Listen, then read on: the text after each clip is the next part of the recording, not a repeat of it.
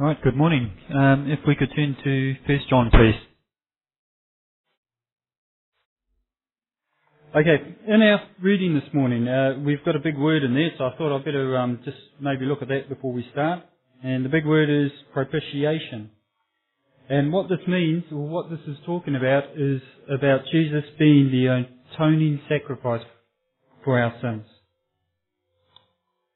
Okay, so reading from verse 5. This is the message which we have heard from him and declare to you, that God is light and in him is no darkness at all. If we say that we have fellowship with him and walk in darkness, we lie and do not practice the truth.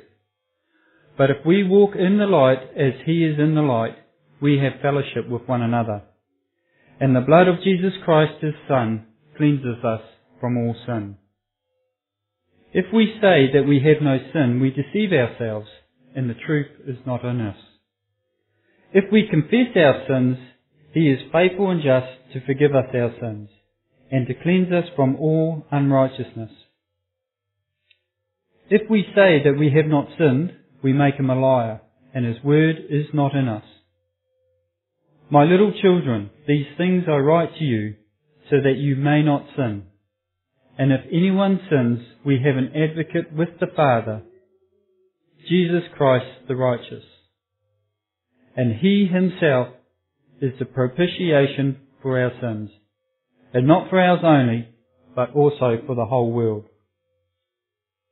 Now in today's message, we're going to look at three common misconceptions on the subject of sin, and we'll come to that a little bit later. But first of all, we're going to take a bit of a look at a question that's quite often posed to Christians. And the question is this. Do we focus too much on sin? While I was researching, I came across a string of internet blogs. And for those of us who are a little bit less technically um, uh, versed, an internet blog is like an opinion poll that someone puts out there. It's an opinion column that they make a comment on something and invite other people to come back and comment on that and they get a bit of a debate going. So I came across a string of internet blogs that had a central theme of asking that question. Do Christians focus too much on sin? Some of the commentators even expressed the opinion that we are obsessed with sin. Most of these opinions were being expressed by non-Christians, but I think I've come across one here that was expressed by a guy who's within the church. Now, I'm just going to do my disclaimer bit here. I'm not saying that I agree or disagree with any or all of his opinion or his statements. In fact, I won't even be addressing all the points that he makes. But we will be looking at how sin is an important subject for us to consider. Uh, this gentleman's name is David Cludd. I, as I read through, you'll see that he's probably from the States.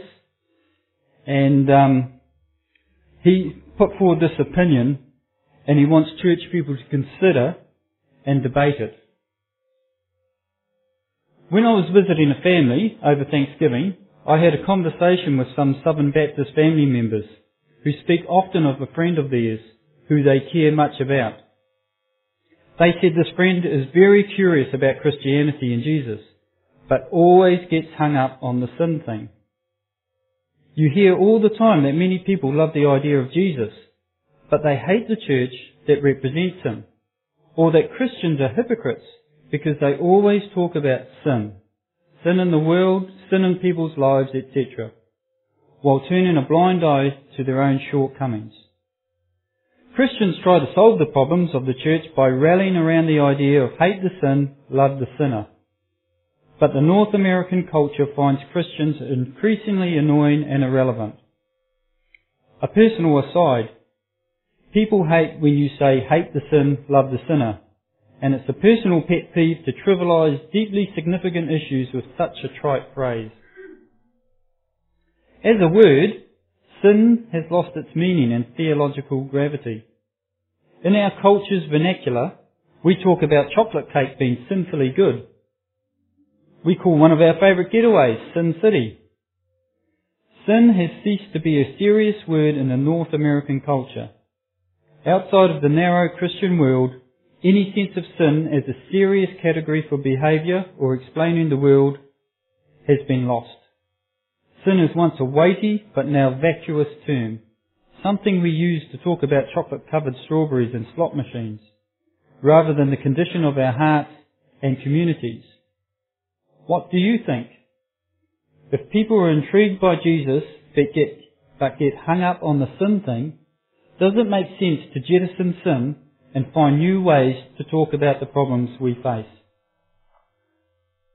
And so he was inviting people to, to comment on that and and there was a little bit of a debate that ensued from that. But that, that was sort of typical of the sort of comments that were coming through on those sorts of things. So, do we focus too much on sin? Well, let's turn to John's writing and see what God's Word has to say to us on the matter of sin. And the best place to start is to start with God Himself. And we see that John declares to us that God is light. This is the message that we heard from Him and declare to you, that God is light and in Him is no darkness at all. Now this isn't a statement that John has just come up with. He is simply stating a truth about God that he has heard from Jesus. This reference of God being light is found right throughout Scripture. In Scripture, the term light is mainly used to portray truth and the revelation of truth. That is God's Word. The words light and truth are interchangeable when referring to God. The term light is also used to portray everything that is good and pure and this light leads to salvation. This statement from John is like a positive and negative statement all wrapped up into one. And he brings forward a central theme. God is light and in him is no darkness at all. So when we look at light, we say that light is truth, goodness, holiness and purity. And darkness is falsehood, ignorance, evil and impurity. So when we refer to God in the statement, we're saying that God is true, good, holy and pure. And John reinforces this first statement by bringing forward a negative statement which tells us what God isn't. In God there is nothing false, there is no ignorance, no evil, or nothing impure. Our text goes on to reference to walking in light and walking in darkness. And these are two contrasting lifestyles. One is characterized by wickedness and error, and the other by holiness and truth. Now, to some of you, what I'm sharing in the first part of today's message will sound familiar. And it's basically a summary of a message that I brought along to a youth service that we had earlier in the year. It is, however, the platform for the second part of today's message, so that's why we're sort of just touching on it again.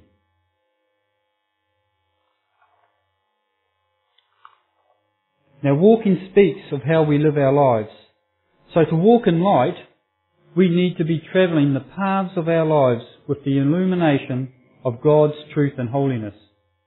If we don't, we are actually stumbling in darkness and we have no relationship with God. So what does it look like to walk in the light? Well, let's start with the state of darkness as a way of comparison. The first thing we notice when we look at, at the darkness is that God is not there. We know this because God is light. And if He was there, there would be no darkness. As we have already mentioned, in darkness there is evil, error, impurity, and there is no salvation. Why is there no salvation? Well, it has got to do with sin. It's because when it comes to us and our relationship with God, it is our sin that acts as a barrier between us and God. It can either stop us from having a relationship with God fully, or it can affect the growth of our relationship with God. In this place of darkness, there is sin. Because there is no light from God, sin goes unchecked. It is habitual and it is either ignored or it is denied. So anyone in this state is wandering around in darkness. but they usually don't sense it. And the sort of thing that they say, and it's typical of them to say, is, I'm okay and I'm fine. They say this because their sin is either denied or ignored. Therefore they are living in denial or ignorance. But they just don't see it that way.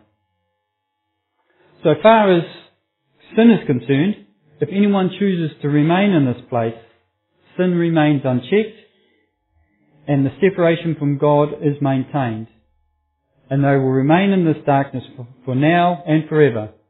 Full stop, end of story. That is unless they respond to the light of God. Someone can live in darkness, but in their lifetime there is always hope and the opportunity to move from the darkness to the light. Okay, so that's walking in darkness. What about walking in the light?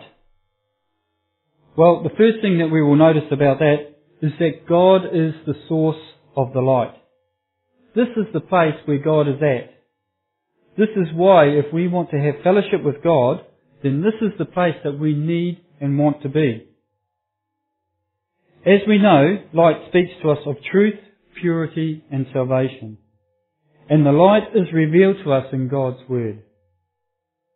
The people exposed to this light are walking in the light, which speaks to us of how they are living their lives. They shouldn't be standing still, but they should be moving, walking, maturing, and growing in Christ. How does sin fit into this picture?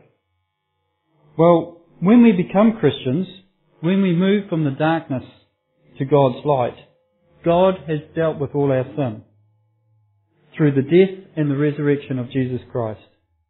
We move from dark to the light through Jesus Christ. There is no other way. Does this mean that we no longer sin? Are we now perfect? No. As we know, it is still within our nature to sin. So we still sin in thought and practice.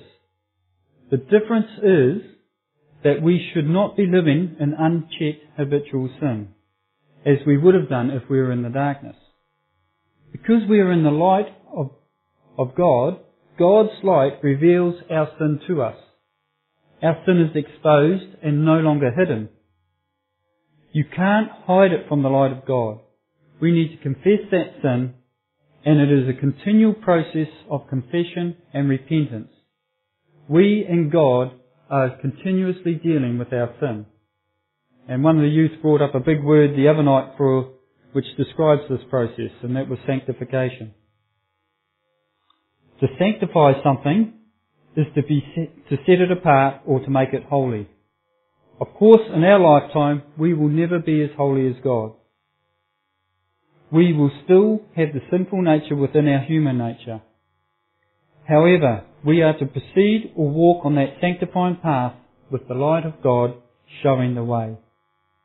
God is holy Therefore, as His people, one of our central concerns should be the pursuit of a holy and righteous life. God puts it quite simply in Leviticus 11:44. He says, "For I am the Lord your God; you shall consecrate yourselves, and you shall be holy, for I am holy." Peter expands on this in his first letter. He encourages us as obedient children to no longer conform to the lusts of our former ignorance, but to be holy in our conduct. Now when we look at these two states of lifestyles of walking in the light and walking in the darkness, I'm reminded of part of Chris's message from last week. He referred to those who fear the Lord and those who don't. And this is what he shared about the differences between the two. Those who fear the Lord live in reverence of Almighty God. They love His Son Jesus, and they live by the Holy Spirit and are strengthened by the Holy Spirit. Those who don't fear the Lord have little or no reverence of Almighty God. They have no experience of Jesus, and they live according to the mortal nature that they were born with. And that brings us on to the next part of our message. In the next part of John's uh, text here, he brings us three statements or claims that just don't stack up. all of these claims are dealing with the subject of sin. John is like an early version of the Mythbusters. He takes each of these claims, he tests them with the truth of God, and he busts them as the myth that each one of them is. But he doesn't stop there. He also makes a positive and true statement in response to each of these claims. Each of these new statements offers a solution to the problem of sin. So what are these three false claims?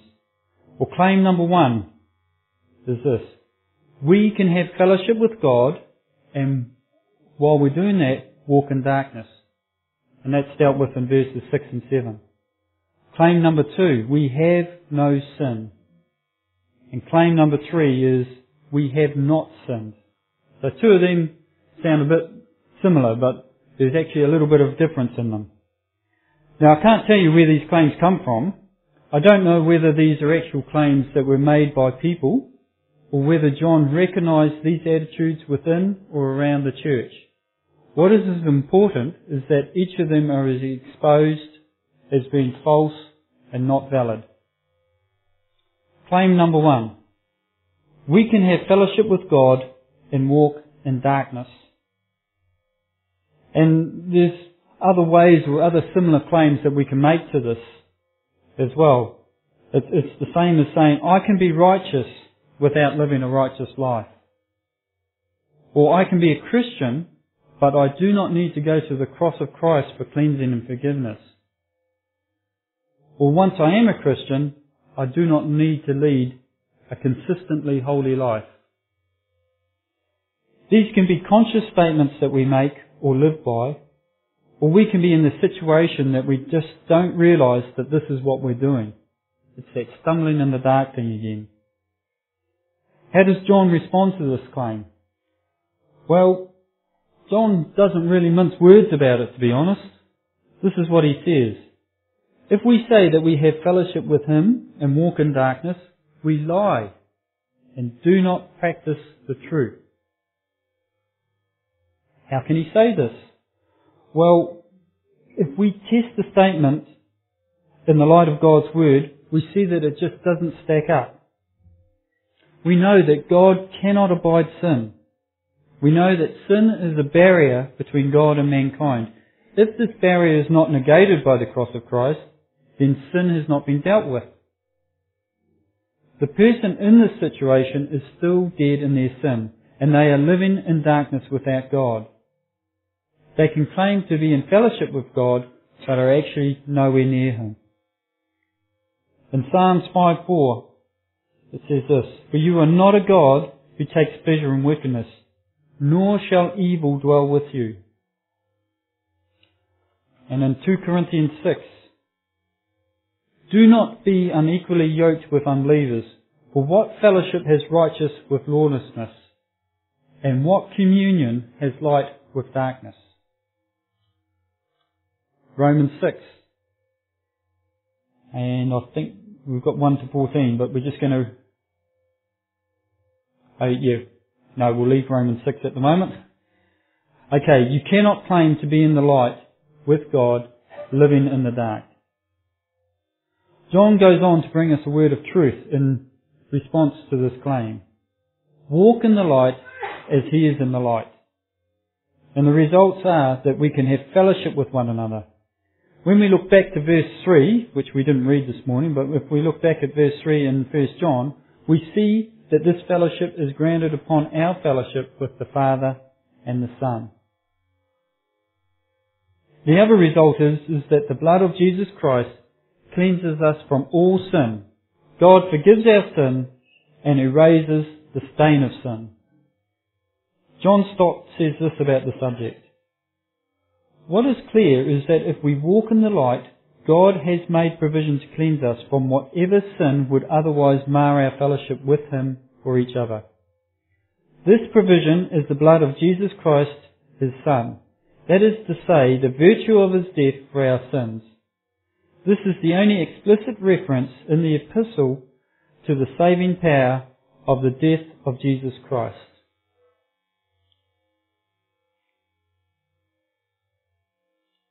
Claim number two, we have no sin. So people who make this claim are essentially saying that sin does not exist in my nature. And other things, statements that we've heard are things like, there is no such thing as sin. And another statement also, and one that probably has a little bit of validity, is that evil is a product of upbringing and environment. Now while this claim has some validity, in the sense that our upbringing and environment can have a range of positive to detrimental effects on our character and nature, the underlying fact is that we all naturally have a sinful nature. How does John respond to this statement, to this claim? Well, pretty much the same way that he responded to the first one. If we say that we have no sin, we deceive ourselves and the truth is not in us. The Word of God tells us in Romans, Therefore, just as through one man sin entered the world, and death through sin, and thus death spread to all men because all sinned.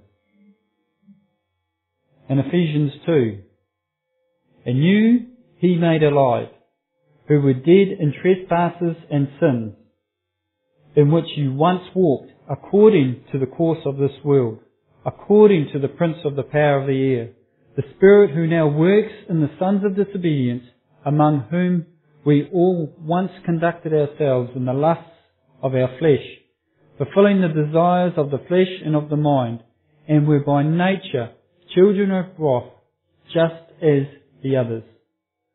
So sin entered the world through Adam, and everyone born inherited the sinful nature, and as such, by this nature, we were children of wrath. I know, it's not fair. I know it's not our fault, but it's a cold hard fact. But wait, not all is lost. John also goes on to bring us good news about this fact. The word that John brings us is that if we confess our sins, he is faithful and just to forgive us our sins and to cleanse us from all unrighteousness. God is faithful. He is faithful by his nature faithful to his covenant promises, and faithful to his word. He is also just. He is just because he cannot and does not excuse sin lightly. Is also just because he sent his son to die in our place, paying the price for our sin. It's not that the cost of our sinful nature has somehow magically disappeared. The cost has been paid by Jesus. Justice has been served. So to move from darkness to light, there are a few things that need to happen. First of all, we need to recognize what God has revealed to us. We need to recognize the state that we are in, that we are walking in darkness, that we are without God because our sinful nature and the sins that we have committed have separated us from God. We then need to confess our sin. We need to repent turn away from our sinful nature and turn to God. And because Jesus was faithful and just and died in the face of our sin, we can now walk in the light. We receive the Holy Spirit who guides and strengthens us throughout our new life of following Christ. Psalm 32, and this is quite awesome. Blessed is he whose transgression is forgiven, whose sin is covered. Blessed is the man whom the Lord does not impute iniquity, and in whose spirit there is no deceit. When I kept silent, my bones grew old through my groaning all day long. For day and night your hand was heavy upon me. My vitality was turned into the drought of summer. I acknowledged my sin to you, and my iniquity I have not hidden. I said, I will confess my transgressions to the Lord, and you forgave the iniquity of my sin. In Proverbs 28 verse 13, He who covers his sin will not prosper, but whoever confesses and forsakes them will have mercy. Okay, let's move on to the last claim that John is looking at this morning. I do not, we have not sinned. And that's the same as saying, I do not practice sin. Or similarly, we get the, into the justification mode and think because our sin wasn't that bad, or that we had good reason to sin, that it's not really a sin. We hear things like, it's only a white lie. At least I'm not as bad as that other guy. Everybody does it. Or, hey, I can explain why I did what I did. How does John respond to this? He says if we say that we have not sinned, we make him a liar, and his word is not in us. God's word frequently declares that sin is universal, and the gospel clearly assumes the sinfulness of man. We look at Psalm 14. They have all turned aside, they have together become corrupt. There is none who does good, no, not one. Ecclesiastes chapter 7 verse 20. For there is not a just man on earth who does good and does not sin. So we see from God's word that all have gone astray, not one is good. We all sin in thought and deed. And John brings us this truth in response to that claim. My little children, these things I write to you so that you may not sin. John is calling for prevention here, and God calls us to live holy lives. However, we read on. If and when we sin, we have an advocate with the Father. Now, I have a quote here from someone by the name of Smith. Now, I couldn't find his first name, so I'm not sure which Smith he is. You can try and look up the phone book if you like and track him down. And within his quote, there is another big word. So I'll just explain that to you now. Um, the big word is vicarious or vicarious, uh, and it means to take the place of another person. In, in essence, to be a substitute. Our advocate does not plead that we are innocent or adduce extenuating circumstances. He acknowledges our guilt and presents his vicarious work as the ground of our acquittal. So basically, our advocate doesn't say to God the Father, Jesus doesn't say, hey, they haven't sinned.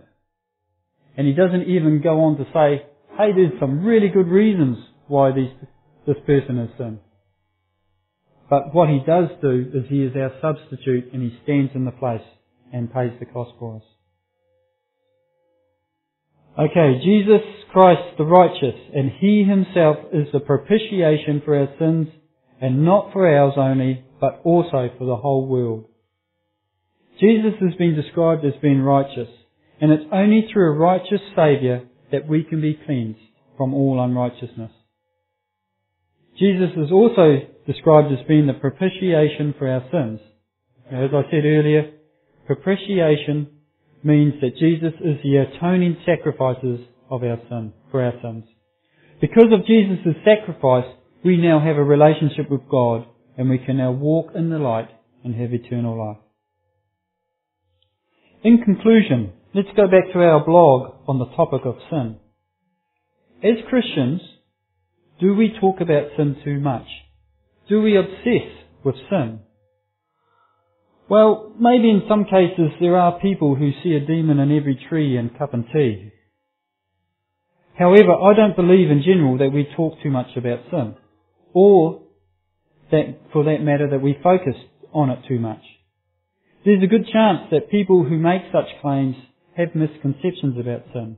And we have looked at some of those misconceptions this morning. And we'll see that those misconceptions were around in John's time, and those same misconceptions are around today. You see, sin is an important issue to the Christian. In the first instance, it is sin that keeps us separated from God. We naturally have a sinful nature.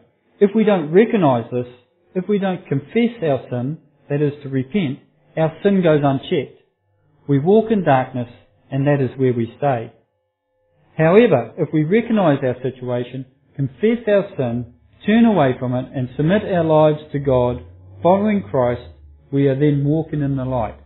The separation from God because of our sinful nature is dealt with. Having said that, sin is still an issue in our lives as Christians. We still sin in thought and deed, and because we walk in the light of the truth of God, our sins are clearly exposed to us. God expects us to not allow this sin to go unchecked. Christian maturity is all about becoming more like Christ. Ongoing unrepented sin will no doubt hinder this maturity. We and God are continuously dealing with our sin. And there's that big word again, sanctification. When we take a look at our text, yes, sin is an important subject. But look at what God has to say about it. If you look at the right hand side of the slide there, we can see the wonderful truth that God has stated about the solution to the sin problem. Our focus should be just as much on these truths if we walk in the light as He is in the light, we have fellowship with one another. And the blood of Jesus Christ, His Son, cleanses us from all sin. If we confess our sin, He is faithful and just to forgive us our sins and to cleanse us from all unrighteousness. If anyone sins, we have an advocate with the Father, Jesus Christ the righteous, and He Himself is the propitiation for our sins and not for ours only, but also for the whole world. When it comes to God's Word, the problem of sin and the solution to the problem of sin go hand in hand. Both are important topics for us to work through and to present to others. Let's give praise to God and we'll close in prayer.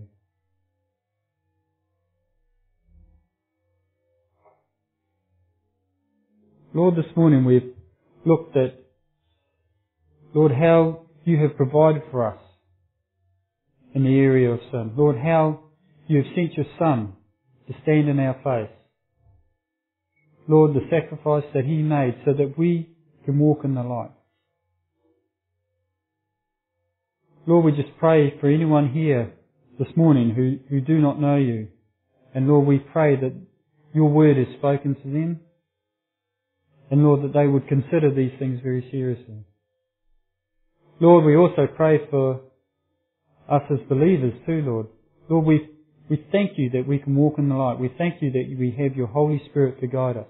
Lord, we thank you that you have your word that can just show us the areas and, and where we're at with things that, that hinder our, our walk with you. Lord, we want to be a people who continually move on in you. We want to be a people who are continually walking in the light, who are continually growing more and more like you. Lord, we pray that as, as we go forward this week, that Lord, that you'll show us any areas in our lives where there are hindrances. And Lord, show us so that we can, Lord, come to you and confess any areas of sin, but Lord, also to be able to just to, to overcome those things with your help and with your strength.